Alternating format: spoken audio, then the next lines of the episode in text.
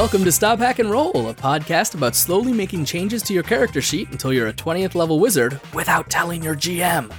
I'm Brandon. And I'm James. Today we're going to be talking about compendium classes, costume changes, and 7th Sea stories. How to get specific with narrative permissions.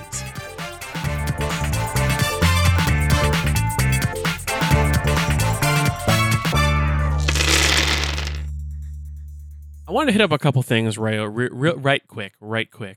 Right quick. Really, right quick before we totally dove into this because we First- didn't talk about this last time. Yeah, so first off, apologies to Edward Norton, uh, who has reached No. out to us, uh, No. and apologize that we didn't punch him sooner. Yeah. It's my apology. I'm sorry that he didn't agree to join our uh, street race.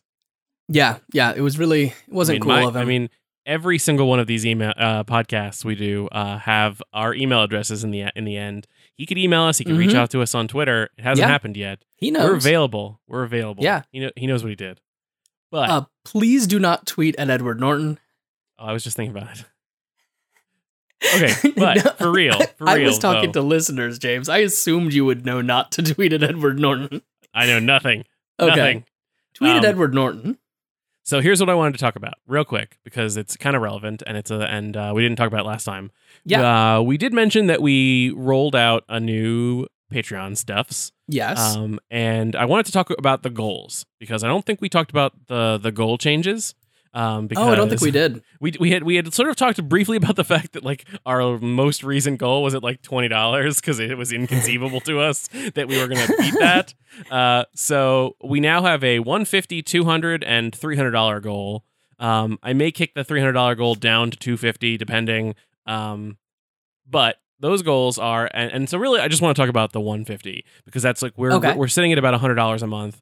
Yeah. And this $150 goal is something that I've wanted to do for a while. And it would be that we would record an episode of Stop Hack and Roll, this podcast, live. Um, not like live at a location, uh, just live on the internet. Um, I don't think we're quite big enough, and all of our listeners are scattered around. Uh, Yeah. so it'd be hard to find the right spot. Eventually, we will probably do a live show, but I for the time being- to. That'd be so cool. But for the time being, uh, we would record it live, probably maybe on Twitch, maybe on the Discord. We would see exactly how we would do that, um, but somewhere where you could listen to it. Um, and then then following that up, we I would edit the podcast live, definitely on Twitch. Um, I've been thinking about doing this for a while. I've been talking Yeah. to a lot of people about how I edit the podcast, and uh, if you're interested in seeing the sort of like raw underbelly of this podcast and how like the sausage gets made, I think that could be a fun thing. And then you could like if you were if you were really like into it, I love those mixed metaphors, James. Yeah. How the Um, sausage gets made in the raw underbelly of this Yep, podcast. the raw Yeah. sausage. the raw Um, underbelly sausage. But uh um and so you could listen to the podcast live and then come listen to it again live while I edit it. And then you could listen to it again edited on the feed and like go through the whole process. Right. We do know that most of our fans listen at three times speed, three times in a row. So, Unfortunately, I will only edit already. at one time speed. So You'll probably edit it slower than one time speed, actually. well that would probably uh, be the slowest speed. Yeah, yeah, a little bit. Not you'd be surprised though. And then so then if you want, we go back and look at the rest of them. I won't go into as in much detail, but the two hundred dollar level is that we'll do like an evening with talking to us and maybe anyone else who wants to join us about Protean City and some of the back like the um the decisions the decisions that go into character design and world design and how we do the sort of like how we make the sausage of that podcast. Yeah. Um, and then one thing that I really want to do for the 300, which is why I may kick it down to 250, is uh, I want to make a podcast with Brandon about the Dungeons and Dragons cartoon show because he hasn't seen it and I have seen most of it, and it is absolutely insane. Yeah, and with all of these goals, also, these are, you may notice these are kind of one time goals, but the additional support also gives us much more ability to do more regular stuff as well. Like, there are, there's uh, a couple of expansions to Protean City that we've been wanting to do for ages that additional support would make much easier. And there's things that we've been wanting to do with game design and getting on and maybe more actual play, more discussion of how to GM and things like that that we'd love to do that we don't want to set as a specific goal because if the Patreon plateaus, we still want to be able to do it when we're able to do so. hmm Um, but the support that we get on Patreon does move up those timetables. Like Protean City came much earlier than we thought we were going to be able to do it because we had a bunch of support that we were not expecting and were able to get the mics and everything like that. Yep. And then the other thing that I wanted to just call out is that sometime, probably the beginning of next month, I will send out a, uh message through the Patreon to any of the $3 or higher backers uh, for people who want to submit um, topics for this. Uh, we, we, of course, encourage everyone to submit topics. We're not going to like not listen to your topics. Um, but those people who are uh, helping us out and paying that $3 a month or more, uh, they kind of get a, a more direct um, And this is something that makes it that we can go like, hey, no, we should do this topic. Let's push ourselves. Let's get to that topic. And speaking of topics, Ah, and and speaking of segues, let's talk about the topic, yeah. um, which is going to be kind of a. Um, so we had sort of ta- started talking about. Um, you've been doing a lot of work recently with compendium classes, yes. uh, which is a sort of PBTA thing, as I understand it. I'm hoping that as part of this, you can explain to me what compendium classes are because I'm not hundred percent on them. sure. Um, and one of but but what I understand is that they are designed to sort of fill in um, transition spaces or um, do temporary interesting things with playbooks. And I have uh, another solution to that problem that's similar but different. Um, and so yeah, we're going to talk about sort of like transitioning and and um, and and sort of like life events to make your characters feel more lived in. yeah. Uh, so I think that, I think that covers it. I think so. So let's start with compendium classes. Uh, you you've got it kind of like half right that yes, I am absolutely working on things that are basically compendium classes, but whether they are transitional classes or not, is is a little more. What I'm working on is very transitional. What is traditionally a compendium class isn't necessarily. Okay. So, So, where did compendium classes come from? So compendium classes are basically from Dungeon World. Do you remember prestige classes from D&D 3.5 and forward? Yes. Maybe even 3.0 and forward actually now that I'm thinking. Actually, you know what? Prestige classes go all the way back. Do you remember prestige classes from Dungeons and Dragons? No. No. Okay. uh so in Dun do you remember Dungeons and Dragons? Um, that's that. Uh, it was that movie, right? With No, uh, it was a Wayans cartoon. brothers. No, it was a cartoon show. Oh, okay. Yeah, I haven't seen it. I've heard, I've heard it's I've heard it's bad and that we're going to be maybe doing it. No, it's so good. God help That show- us. The cartoon is so good. I love it. So, uh, I'm going to explain basically prestige classes and compendium classes at the same time because they're essentially the same thing with one big difference. Um, you are in D and D or in Dungeon World. You have a playbook or a class, right? And those tend to be relatively generalized things. You might be a fighter, and that means you fight with fighting stuff. You might be a wizard. You've got spells and stuff like that. But it's a little bit less common to be like, oh, this is the arcane, uh, the arcane trickster playbook. Now in Dungeon World, there's some stuff like that. That like, hey, we want to from the very beginning be a rogue that has a little bit of magicy stuff. But at least in core D and D, you start out general, and then you can eventually get into a prestige class. And the prestige classes are really specific. They're themed around a very specific thing. It is I use a bow and I put spells on my bow and I shoot them. Or I I look at shadows and I dance through them. And that's all it does. It gives you that one kind of big feature and really puts you into a very specific, narrow thematic feeling. For compendium classes, you're essentially doing the same thing, except the difference is compendium classes can only be joined if you meet a kind of narrative requirement instead of mm-hmm. the mechanical requirement that most prestige classes from D&D have. They also tend to be super super specific. So you might have something like uh when you drink the waters under the temple of Benachorach, you can become a wizard of Benachorach and you get very specific moves and things that have to do with that. Mm-hmm.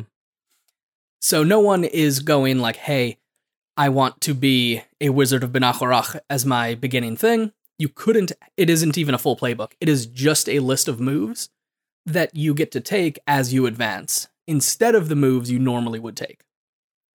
Does that make sense? Yes. Is it always instead of, or is it sometimes like al- alongside? So basically, you add it for Dungeon World, you add it to your list of potential moves. Okay. Uh, Dungeon World is a system that you have an enormous amount of moves to choose from. Yeah. So, like, you kind of build your own pathway. hmm Uh, but the moves tend to be really specific. They tend to do things that the playbook moves uh, aren't as direct about doing. There's some really, really neat ones. Uh, the Gauntlet has had a couple of uh, contests to make them, and there's there was one that like you're you burn sections of the paper, Oh, and like there's some really cool stuff. Uh, like I I feel a certain kindred spirit connection to the Gauntlet because they've got such a game making community over there and they're doing such amazing stuff. But uh, they've got all sorts of things. Uh, Discern Realities would be the podcast to check out for that. Might have to do that. Oh, you sh- you don't listen to Discern Realities? I don't know. Oh my god, bro, that made me so sad. That's such I'm a good podcast. I will That's- have to. That is probably in my top five podcasts. That is that I- is I in really- my top five podcasts. Primarily, I listen to Stop Hack and Roll and Guardian City. uh, and frankly, I don't have a lot of time for anything else. yeah, no, I get that. And you don't have a commute, so Yeah, yeah, yeah. Yeah. My commute is like three minutes long. yeah. You can listen to the intro. Yeah. Okay, Um, so that's so that's interesting. So yeah, so Um, that's a compendium class. You do a very specific fictional trigger, and you unlock the compendium class, and then you have moves that you can take. And I and as I understand it, that can that can be things like you become a cleric of whatever that uh, the dude you just said. The one, I, the one I totally made up. Yeah. Um, yeah, okay. and so then you have like a, a sort of like an ongoing thing um Yeah. where um where you where you get extra ability you get possible moves to take uh that are triggered by the fact that you meet sort of like narrative uh fact narrative uh status narrative status um or it can be things like you're a fallen paladin and so here are Yeah. some like fallen paladin style moves uh, that you can take and but if you take actions to repent and and gain the faith back from your god uh, well then you maybe give up all those moves and go back to being a regular paladin yeah, that's that's exactly the. I mean, yeah, that's that's the idea behind it. Is that when you narratively fit the thing, then you should have the things from that. hmm Um, I'm a, a lot. Not a lot of the compendium classes necessarily have endpoints, which is kind of where uh the costume changes, which is what I've Mhm. been working on for masks, uh, are a little bit different. Now you could make straight up compendium classes for masks. There would be zero problem with that. Um, I've just kind of been in a design space that was more of like a transient thing. That it's Mhm. more of a you don't hang around in what I've been building permanently. longer And I should give full credit. The name costume change uh, is from Brendan Conway. Uh, I was talking with him about the compendium classes that I was doing, and like we were uh, saying that we should come up that I should come up with a better name for it because compendium class isn't super superhero yeah Yeah.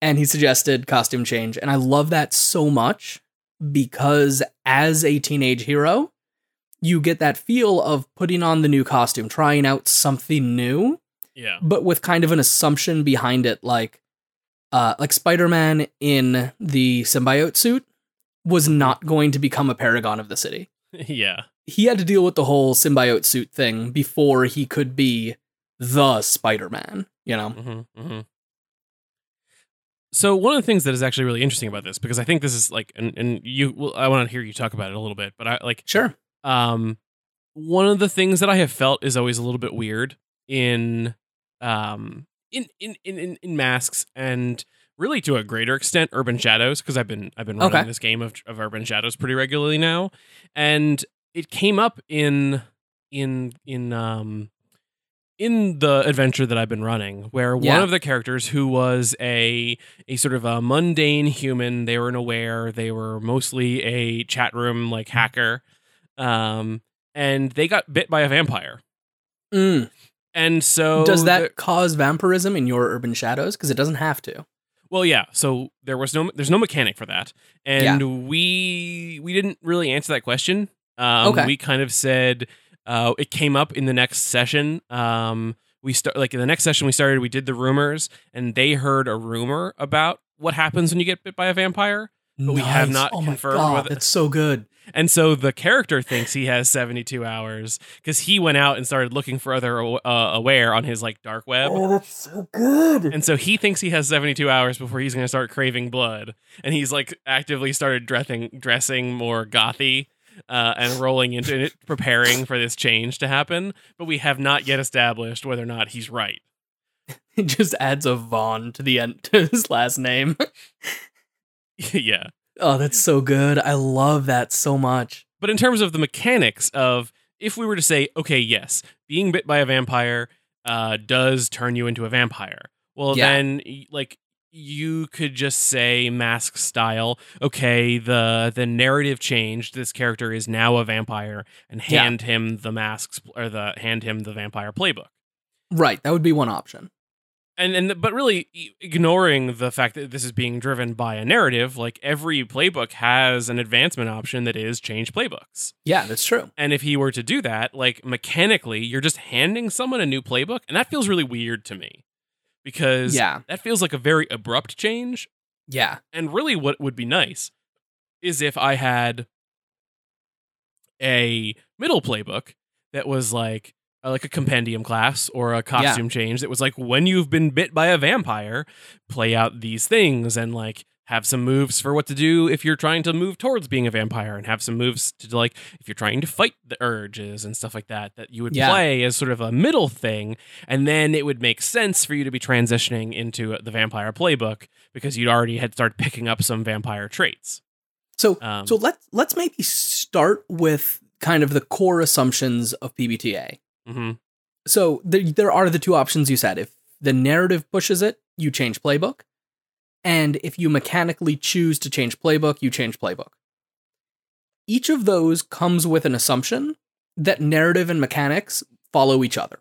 yeah So, if you are bit by a vampire and you establish, yeah, that means you're a vampire, is your relationship with the city and how you interact with it changing to be the way the vampire interacts with it?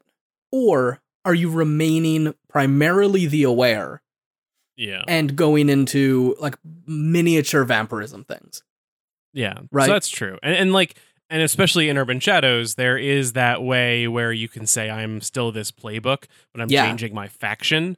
And Yeah. So you could almost do this like this is this is my problem is that Yeah. what you could do is say okay when you are bit by a vampire you turn into a vampire and, Yes. but he's still an aware who just maybe Mhm. sometimes has to make some extra rolls that are like custom gm moves and Yeah. then maybe at some point we give him the vampire playbook but say your faction is still mortal and then he does that for a while and then at some point we say okay you've now sufficiently intertwined yourself with the way that the vampires interact with the city now you are a night uh, faction Right. And so like what you have to look at is really what drives the what drives the narrative in the right way. So like Yeah.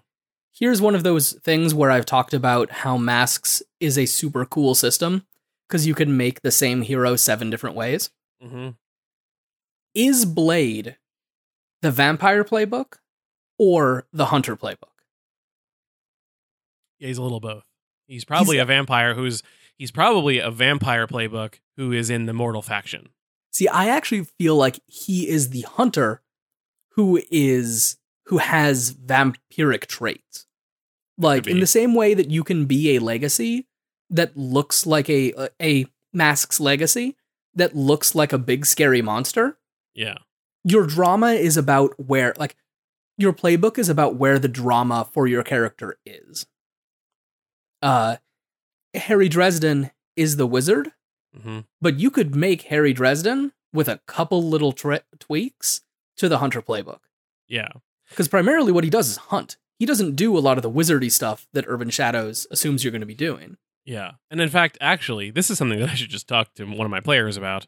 But they play a wizard who is a priest as their Okay. like, day job. And so Yeah. primarily he doesn't interact with the larger wizarding community. He interacts with the mortal community. So really Okay. he shouldn't be in the power faction because he's not really engaging.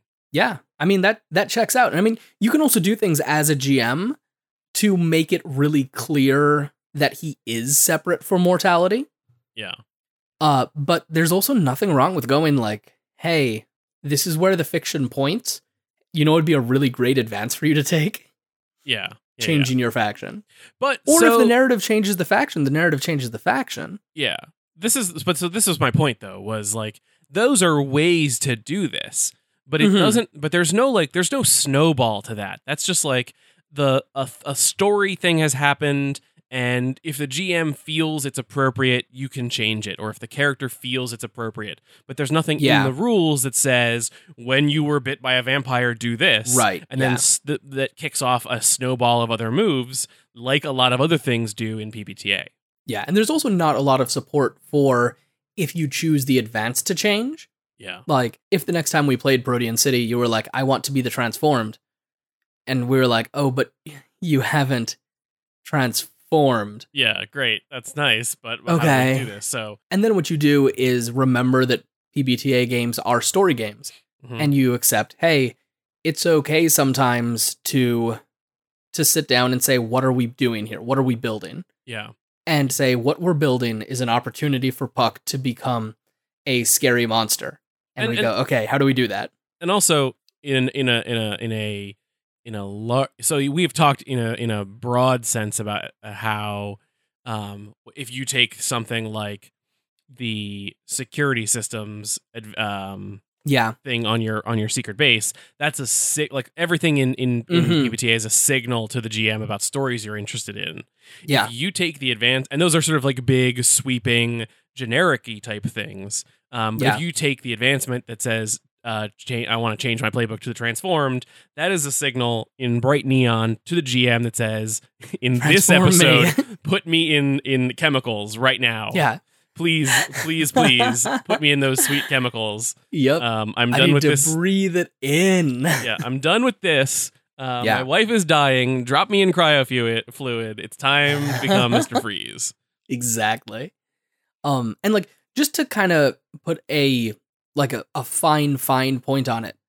When the player says, I want an impenetrable security system, that is because they want villains to try to penetrate their security system yeah and for them to be able to catch the villain and go, ha ha ha ha, I Yeah. caught the villain. yeah like having the security system that you know the villains can't get through is your number one reason to send villains after their base. Yeah. So I like this idea of having like sort of nar- nar- like basically there like as we've discussed there are a lot of things in PBTA that can narratively trigger changes mechanically. Yeah. And a lot of those things can and and those may be permanent things um like a transition to a new playbook which would remove old stuff.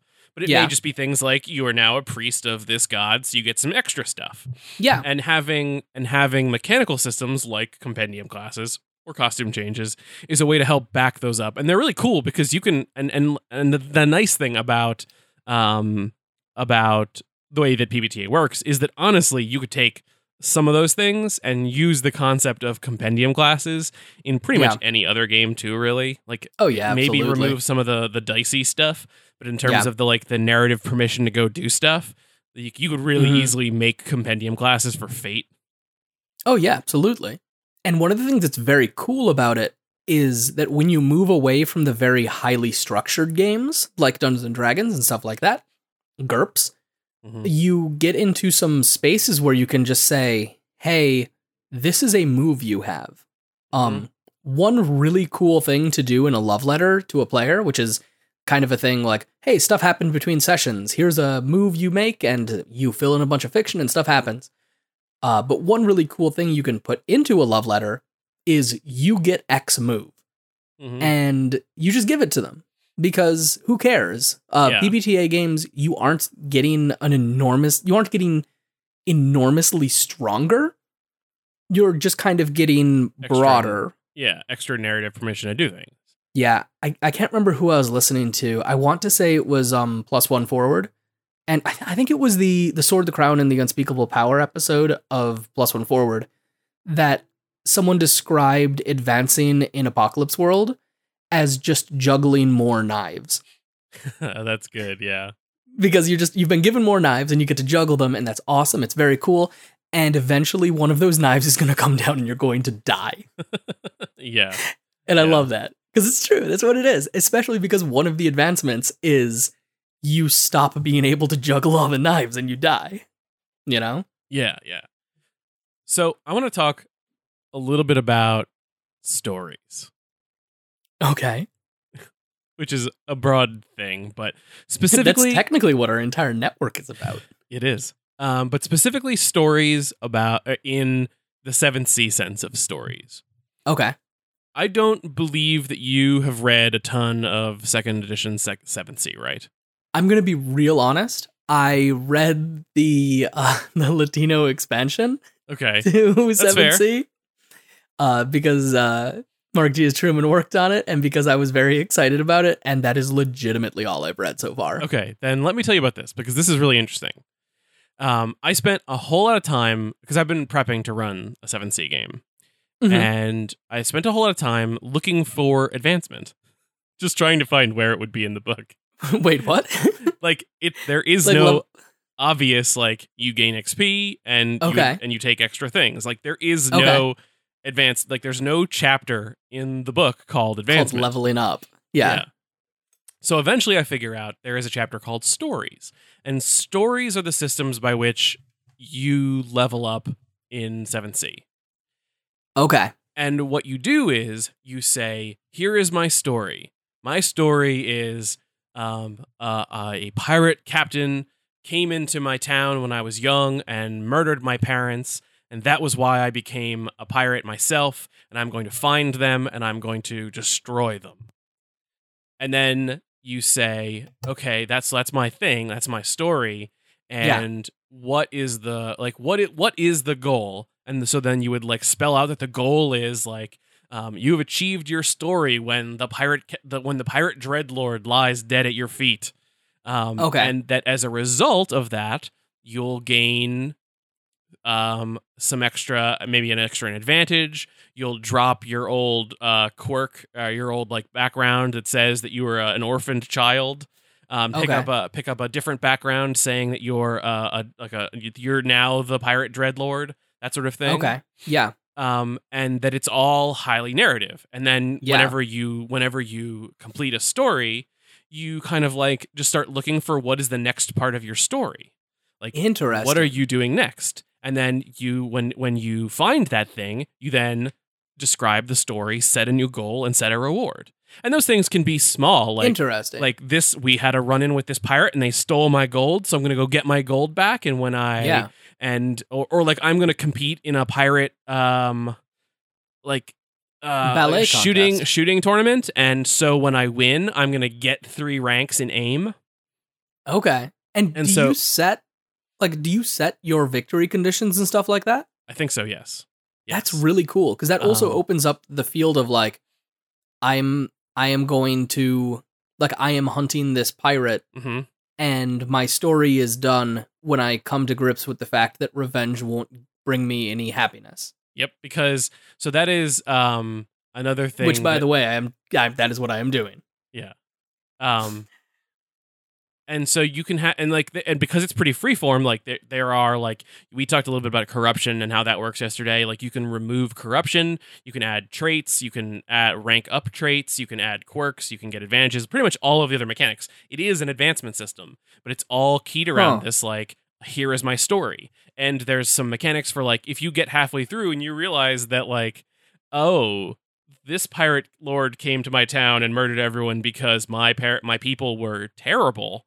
Um, well, then that's uh, a resolution of the story, but it's not the one you laid out, and Yeah. so you would work with the GM to like to come up with different rewards, probably and different goals, That's or really you can just like walk away from that story and find a new story. Yeah, it's really interesting. Yeah, that's kind of like the first step of a compendium class because essentially when you hit a compendium class, almost always you get a move immediately. Yeah. So that is kind of like just the ending of like it's like telegraphing what you're interested in and then hitting the ending of it. That's in that's super cool. Yeah. So here's the way that I thought that you could tackle some of the same problems in a more freeform way that might Okay. work with 7th Sea, would work with PBTA, would work with Dungeons and Dragons, that sort of stuff. Turn these things into clocks. Yes. And so the the way that I that and, and then key those clocks to advancement because this is the other thing um, that always bothered me in Okay. in D and D and those kinds of games because they are mechanically driven, not story driven. Yeah. Um, when you are a wizard and you pick up new new spells, you just get those spells. When you pick Right. up a when you like learn a new feat that lets you use a cool weapon, you just get the ability to use that weapon. Well, James, my new Heartbreaker D&D hack uh involves training time where the player has to sit out for 3 months if they want to learn new spells. Uh, So- Right. so yeah, But that's boring. verisimilitude. So I'm not looking for verisimilitude. What I'm Okay. looking for is is is a way to add sort of narrative driven stuff. So here is the thought process that I had. Yeah. You could take a story and say, "My goal is to find the uh, the pirate dreadlord who killed my family and r- destroy him." And then al- and then like lay out kind of rough like it's supposed to be specific enough that this is like the, this is what your character's story is about. This is what they're doing. And and then you could lay out some steps along the way of like become a, like what are the what are the the steps along the path that I will that I imagine I will take. And these could be a little bit Right. flexible and you could change them. But you could say things like become a great pirate, become a great pirate captain, captain my own ship, um, like find find where the dread pirate is, uh, and then like hunt him and destroy his ship, and then the final stage being uh, like kill him. I had a moment where I forgot that the example we were doing was pirates and thought the example we were doing was vampires. well, we could do that too. And I almost said, suck the blood of an innocent. Yeah. And then I heard, kill the kill the dread pirate. And I was like, oh wait. But that's like that is exactly that's jumping ahead to like what I was going to talk about. Like you could Yeah. say, here is now the story of this character. They are turning into a vampire, and then Yeah. along that clock, you have like what happens the first time they would they they feel that hunger for blood. What Yeah. like, fill in another chunk when they when they drink blood. Uh, and then Mhm. like the first time they turn into a bat, or the first time they use their like vampire seduction powers, that sort of First stuff. time they count something. The- yeah and and then you say okay and when they when they after the first time like they fill in that first chunk and because they've they've they've hungered now give them a move that says you've got to feed once in a while um, Yeah. or start to take consequences and then when they fill in the second chunk of okay they've fed or they've fed on some some humans we'll now give them some of the super strengthy moves um, Yeah. and then when they count th- something, give them increased knowledge or uh, sanity or whatever. around. Yeah. Um, and then and so that what then happens is you are sort of taking out or you're taking you would what you would do would be in this for that specific case would be take some of the things, the moves, the the features, the traits of the vampire Oh. class and string them out to the player along this clock on this story. yeah. You could even do a thing more like the structure of the innocent from masks, hmm where you have a list of things that Oh, happen yeah. that make you more like the thing. Yeah. Whenever you do one of these things, check off the next section of the the, the thing. Yeah, or it could even be a thing that like when you first feed, you change your corruption move to that of the vampire. Yeah. yeah when yeah. you first manipulate someone using your wiles, yeah. you gain this move. because what I when I was reading this story thing in in 7th Sea, the Yeah. thing that I took away from it was that it's still like as as cool as it is, and I really like it. Yeah, Uh, ultimately, it is still that same format of like do a thing, level up. Suddenly, I've got a new thing, yeah, and I Yeah, want like I want those those rewards, those levels up to like to correspond. And like it, I lo- I love that the rewards are supposed to be keyed. Like it's not like a gain three stat thing Yeah. as points to put somewhere. It's gain three aim because you had to do something specific when Yeah. like, like when you like and and and so th- those those upgrades are are relative like they're specific to the story.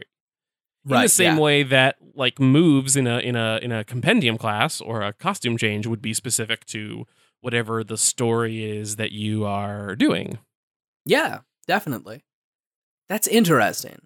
Yeah, it's a it's a very interesting system. There's like ah, there's so much stuff about 7th Sea that is really great. I'm still kind of wrapping my head around how like the action economy works, like how do you actually do things with the dice rolling, but everything about character creation is really good.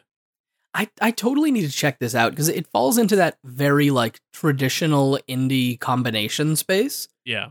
that's like like you know being fully fair fifth edition learned some s- learned some tricks from indie games but there's plenty of games that didn't Mhm. and 7th Sea looks like it really learned a lot of lessons from indie Yeah. games Oh yeah, I think that from what I understand about how the the action stuff works, I think you will like it a lot. Like just like the first whole half of the character creation, like you've got um it, like the whole like there's this whole like eight step process of creating characters and the Ugh. first but which sounds like uh that's so many that's so many. But like the first and and but like the whole thing starts with it and, and like I know but this is and this is this is where it gets a little bit crazy but like Bring it home, step, James. step 0 is like answer 20 questions about your character. Oh god. But they're not they're not like mechanical things. They're like where are you from? What motivates your character? What was the one time they fell in love? Do they have Yeah. any prejudices? Like what is your character's greatest fear? And they're designed Yeah. to be around like uh to lead you into then choosing um your what your nationality is what your backgrounds are. Yeah. and backgrounds are just like backgrounds are other great ways we should do a whole um episode i'm realizing on signaling to the gm as a player what you're interested in your story being because yeah. that's what the whole background system in in uh, 7th Sea is. It's all just like i oh i used to be a crafter so here are the things like here are some skills i used to Mm, have yeah i used to be a crafter and a duelist and so like here's like the background of my character and then it, that it does give you some mechanically some stats and some advantages but yeah it's all like slowly building together these these characters and uh and i think it's Yeah. really cool and then I'd I'd love to do a deep dive on 7th Sea just Mhm. because I haven't looked at it yet even. Yeah. And then advantages are just explicitly things like you have a great smile or you have a uh you have a great like come hither eyes. I'm I'm in the specifically uh, uh A well-rounded calf. yeah, uh or Yeah. super tall. You have a good sense of time. And those are all just like narrative uh permission Two of those things. were not st- were not just like straight up stereotypical uh Oh, and actually being tall is a straight up ter- stereotypical attractiveness thing. yeah. Sense of time not so much. streetwise, being a team player, being a uh Uh, being Again, a Jedi, that uh, an opportunist, good butt um having a patron, rich, having a Patreon, having having tenure. having a podcast. I don't know. No, that's what that's a quirk. That's a negative thing, right? but uh, but yeah, there it's very interesting, and and the, and that's why like I really like the idea of the way that the stories work because so much of what goes into building a character in 7th Sea are those narrative permissions, very much Yeah. like the way that. Uh, a mask plate, like you almost like it is a it is a much more mechanical system, but in the end, what you end up with is a list of skills that like not everybody has a rank in every skill, not everybody can just do every skill, but you get a bunch of uh, um, advantages, which are like moves in that they say like you can spend a point to do this, or like when you are trying to do stuff that only tall people can do, uh, you can do them better because you're tall, or like You can reach the top shelf. when you're trying to find out what's going on in town you can roll your this like this die to trigger the fact that you like told a lot of stories and have a lot of connections they are they're not really moves but they are narrative uh narrative permission, Permission. Uh, and it's very interesting and the stories are basically like if you said i'm going to I mean, it would be basically like if you wanted to say, if tomorrow I'm taking this advancement to become the transformed because I'm leaving my old playbook behind. Yeah. Now I'm doing a story where I want to become a transformed. I don't know, like you would say, uh, I want to get back at the scientist that that used chemicals to destroy my family. Um, Yeah. And here's what's going to happen. the the the The goal of that is that I would destroy all of the chemicals, and Yeah. and they and the scientist won't be able to use those chemicals to ruin anybody else. And then Yeah. you, as the the player and the GM, would say, and the reward is you're going to change to the the transformed playbook because that's what you're interested in playing. And yeah, then exactly. and then like you i think you may even get some narrative uh, or you may even get some mechanical dice rolling bonuses if you're doing things in line with your story Nice. I'm a big believer in really trying to hit genre trappings mm-hmm. and like when Spider-Man screws up early on in the movie, he's not going to screw up later on when he's fighting the big bad because he needs Yeah. to not at that point because it's the big bad. It's more important now. yeah and and- and one of the things that i do like about all of these compendium classes and stuff like this is that they help you like stories and compendium classes and um costume changes they help focus your character if if they are not Yeah. serving the purpose of, of transitioning you to something else if they are just like you are a you're a uh, you're a Janus, but you also what would be a good compendium uh, uh costume change that would For foc- the for the Janus? yeah that you would stay a Janus but not uh I mean, we could go for the straight up Spider-Man and give him the resurrected sure okay because that's the one that I've done. We'll link it in the show notes probably.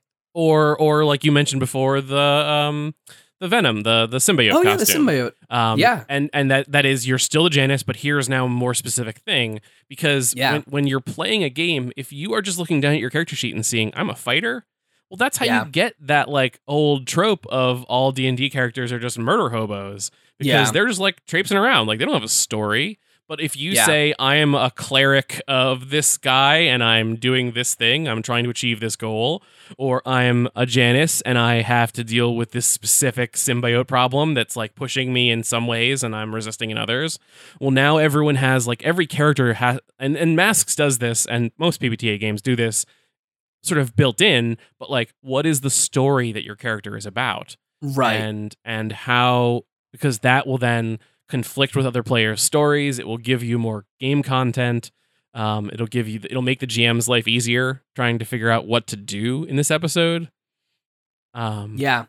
and and so I think they're good. I think that this is a this is an interesting thing, um, and yeah, I don't know. No, I feel like I yeah. just talked a whole lot. No, I think it was all really good stuff. Um, and I think there's a lot of other ways you can also go around about it. I think you could make a basically a compendium class that is like the vampire thrall or something like Mhm. that, like we were talking about. You could also just do a custom move that is something on the lines of like, hey, you thirst for blood. If you go 24 hours without feeding, you take a minus one ongoing. Uh, when you do feed, check a box on this clock and take a plus one ongoing. And then that just like incentivizes the play. And then when you fill the clock, you're a vampire. Yeah, Uh, if you go X number of days without feeding, then it doesn't connect to you. And like all of that has to do with the fiction that you're writing, right? Mm-hmm. Like there's plenty of vampire mythos where you have the first time you feed, you become a vampire. And if you don't feed in time, you die or you become a human again or God only knows what. There's so many different things. But you can build moves around the story you want to make. yeah. Yeah. yeah, yeah, and it's and it is interesting because I was thinking like ultimately the moral here that I'm like I'm taking out of this is like is that what we are saying is it's important to have a good idea about what you want to do with your characters. And that's Yeah. not like a mechanics thing. That's not really a hacking thing. That's just like a a, a player thing. Like if you are playing a character if you are playing a game that has a story, then you should know what your character is doing in that story. And Yeah. And that as game designers we can do things like make characters that have like the the like the masks playbooks are all perfect examples of this that have stories built into them. And if they are if you're aiming for a specific thing like a specific genre of game like Dun- dungeon world uh, like dungeon world then you can do things like add compendium classes which help focus in the story of what the character is doing which add new mechanics and really what that is Yeah. is we're saying don't feel f- like feel free to to to hack games. And Yeah. and in fact, here is like a pre-made bundled hack that we made for you. Yeah. Um, and we're That's not what saying a compendium class is. yeah, and it's like except that it's a lot of game hacking takes the form of do this instead, and with compendium classes, it's sort of saying here's a hack that says do this as well. Yeah. Yeah. Because we are who we are, why don't we sit down Yeah. and now in the last little bit of this podcast and actually talk about the resurrected because that is a Sure. a a uh, costume change that you have been working on and it hopefully uh, like it's sort of our like through uh, game design tips through examples thing. Yeah. Yeah. So why don't you talk me through this? Sure. Uh, and we'll put a we'll put a link to it in the show notes so that you can take a look at it. There's a possibility it'll have changed some. Um, I definitely haven't tested it yet. hmm Um, at some point, I definitely want to. I just am not 100 percent sure when that's going to be. So So basically, we need some Protean City characters to die so we can Yeah. bring them back. so okay. So let me just tell people what I'm looking at here. Yeah. Um, the com- as I see it right now, this compendium, uh, this this costume change is there's a title, there is a a paragraph of the narrative explanation of how you trigger using this. Um, Yeah. There uh, is an extra ability. There are some moves, um, and there is a, a moment of truth and a drama move. yes. And so Yep. those are those in addition to the drama moves and stuff you have already, or is this in place of? I know this one's a little bit weird because it's more like what happens after you die. Yeah. For this one specifically, it adds an additional drama move. Okay. Um, for some of the other ones, I might change what the drama move is. Um, like if I were doing the Spidey, the symbiote suit for Spider-Man, Yeah. then I would probably change the celebration move to make it like a little dark and a little scary, Yeah. just because Venom's a little dark and a little scary. Um, but for this one, it was something that you gained. So when you first you uh you died, you came back, right? Uh Mhm. you can take this compendium class immediately at that time.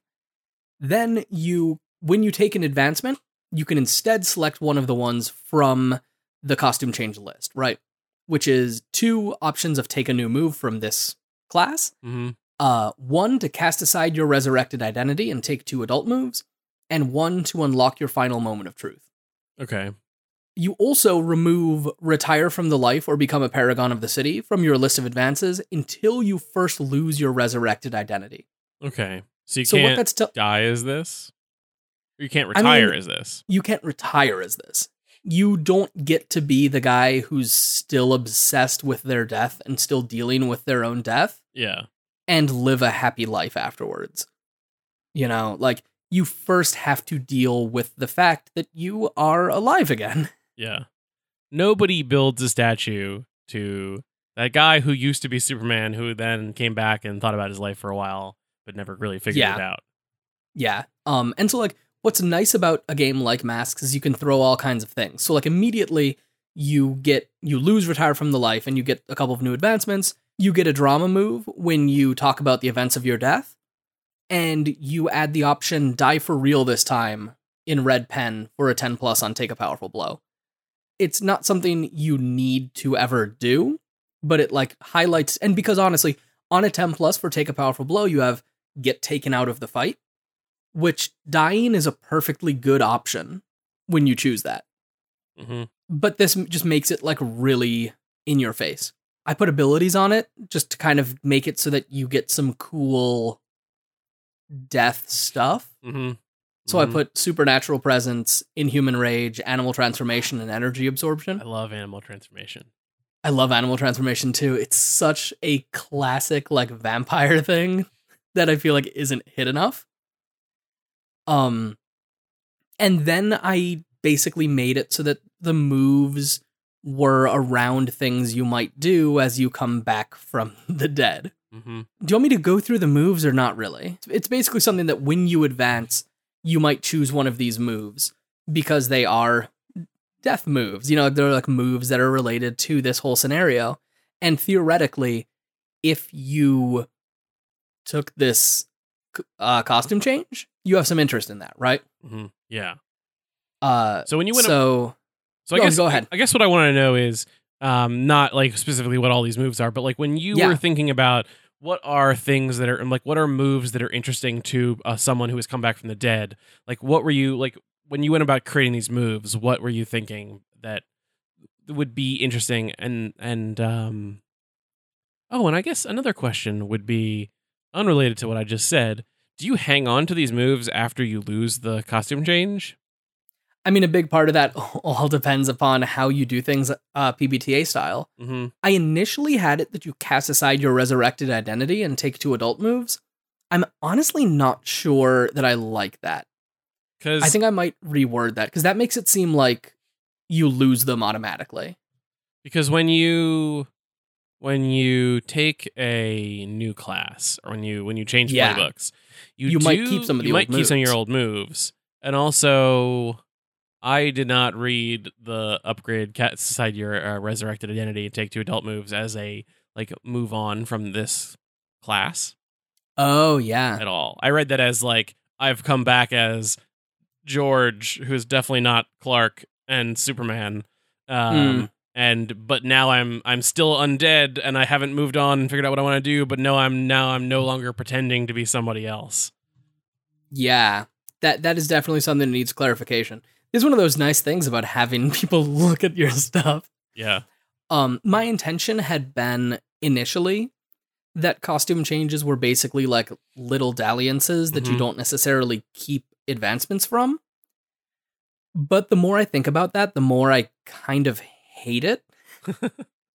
you know, like it, it's nice to be able to have like a thing where you go, "Oh, uh Peter Parker acts this way because he is back from the dead." yeah and like even if it's 50 episodes even if it's 50 issues later that's still a cool thing to be able to have come back up yeah like he might have uh like like i could see any of these moves which we still haven't really, which didn't really cover but like if yeah um, but i mean but i think that like like um the way that damage sort of works in or consequences work in fate when you take a consequence like you got Yeah. hit like you'll come away from that with an aspect that stays with your character yeah for a long time if not forever and, and i mean like no one Sorry, sh- no one should walk away from coming back from the dead unscathed and go back to exactly Yeah. being who they were you're absolutely right I, I think that is something i should change with this and i'm going to change probably even before it goes live um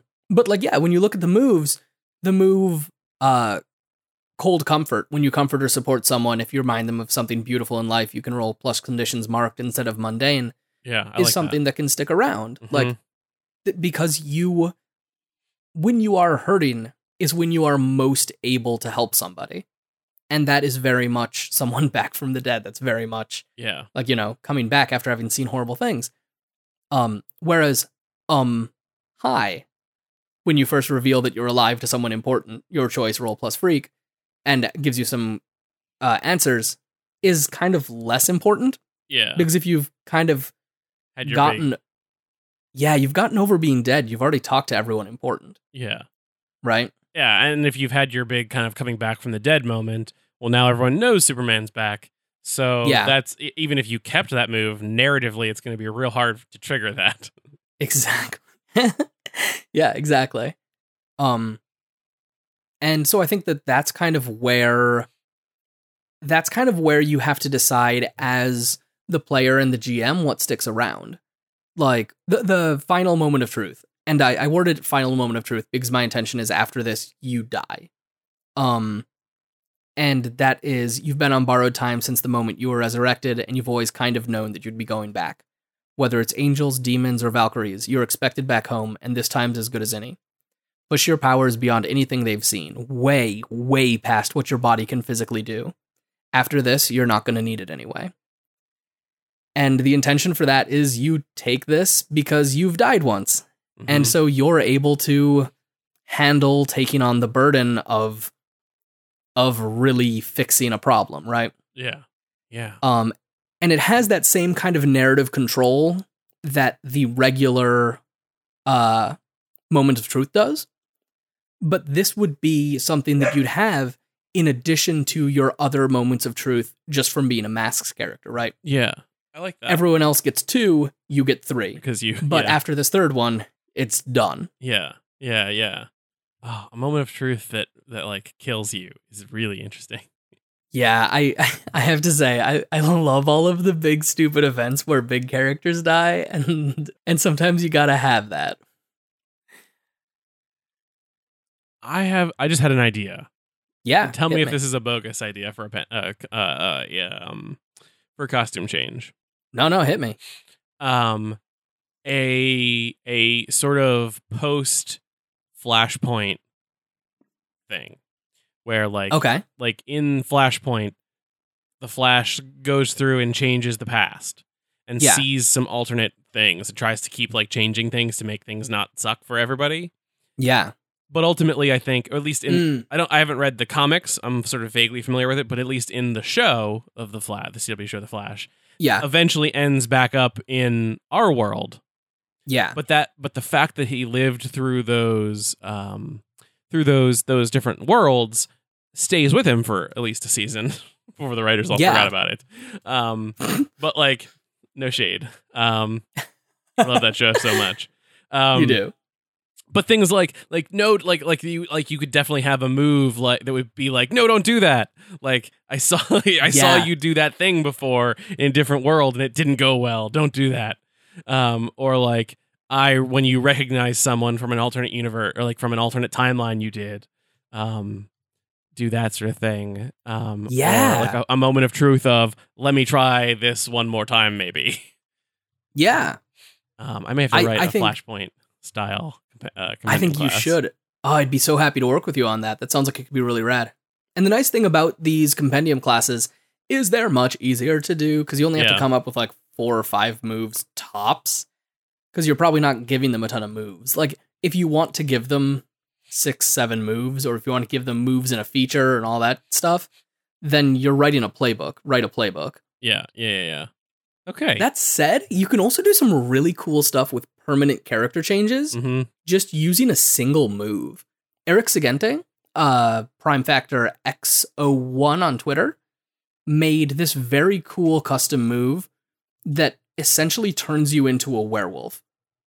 And what's really cool about it is that it's basically just one thing. You get it replaces a couple of your powers a little bit. You can just like tape it to the side of your playbook Yeah, and you've got all the stuff. yeah. It's, It's- really it's a lot like that. Um, the the way that progressing down your innocent track switches out your basic Yeah. moves. It's a lot like that, but it's just because of a narrative trigger that like you got bit by a, a werewolf.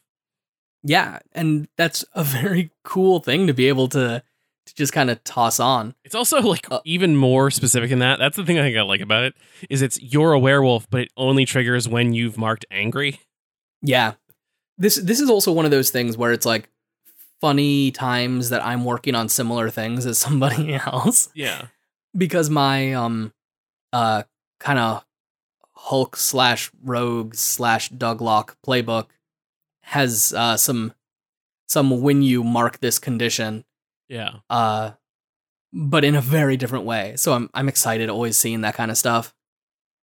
Yeah, But yeah, so we'll link that because it's a very cool little thing, it is. and we there need to be more werewolves in comic books. Yeah. Yeah.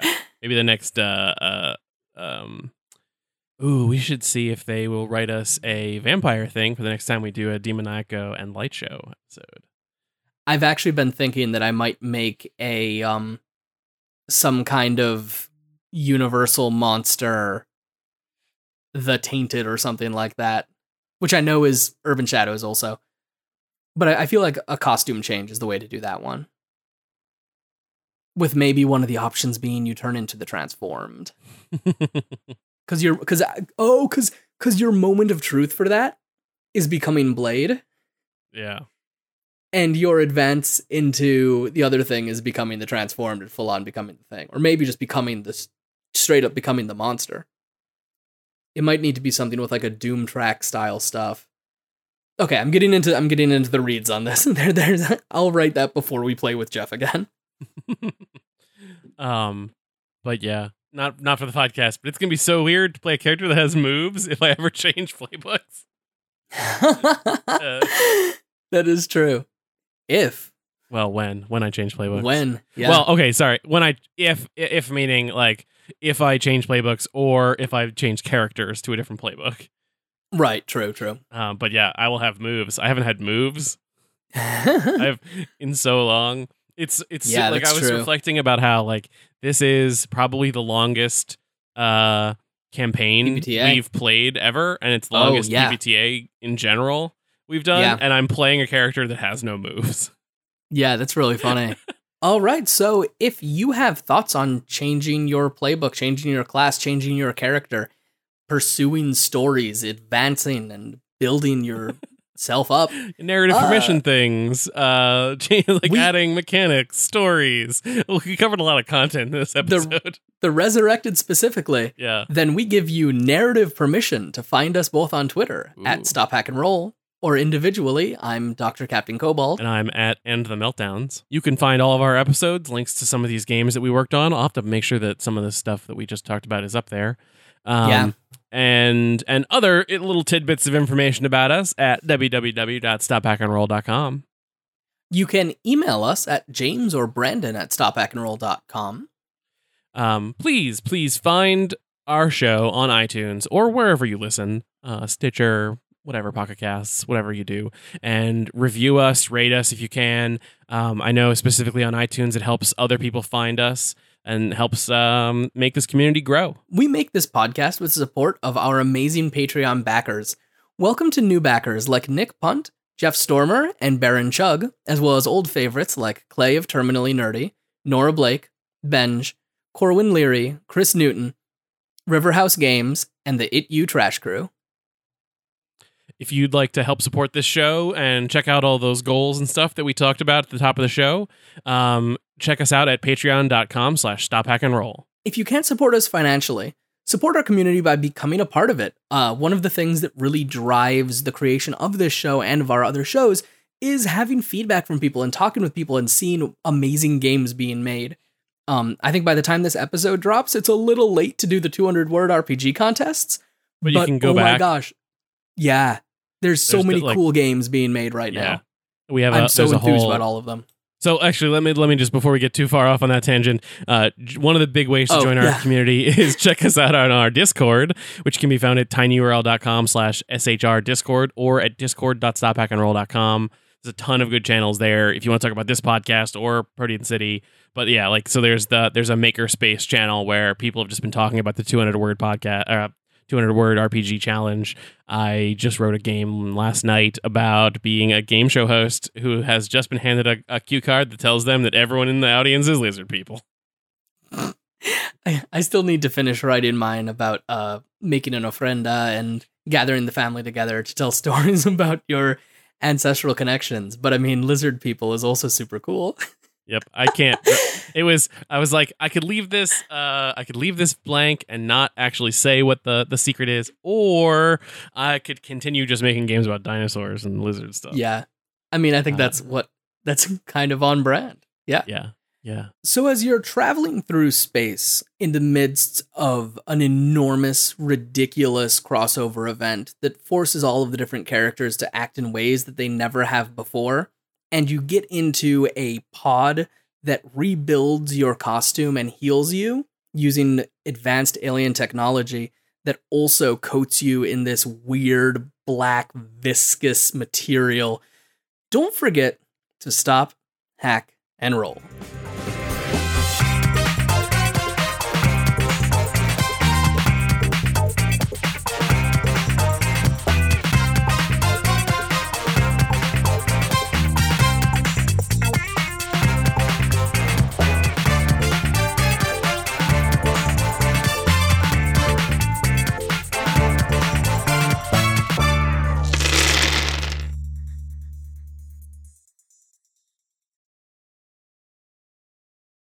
Before we really dove into this episode, Okay. uh, one of which Oh, is here, I give me can- just I a can second. Hear your dog. Pippin is you. very yeah. Give me a Um, moment. Can we just get him a microphone? Maybe. Oh, I wish The problem is that it's in the background. If it was just like a, if we could mic him a live, feature. Yeah. yeah. If it was a feature, not a thing. Um, and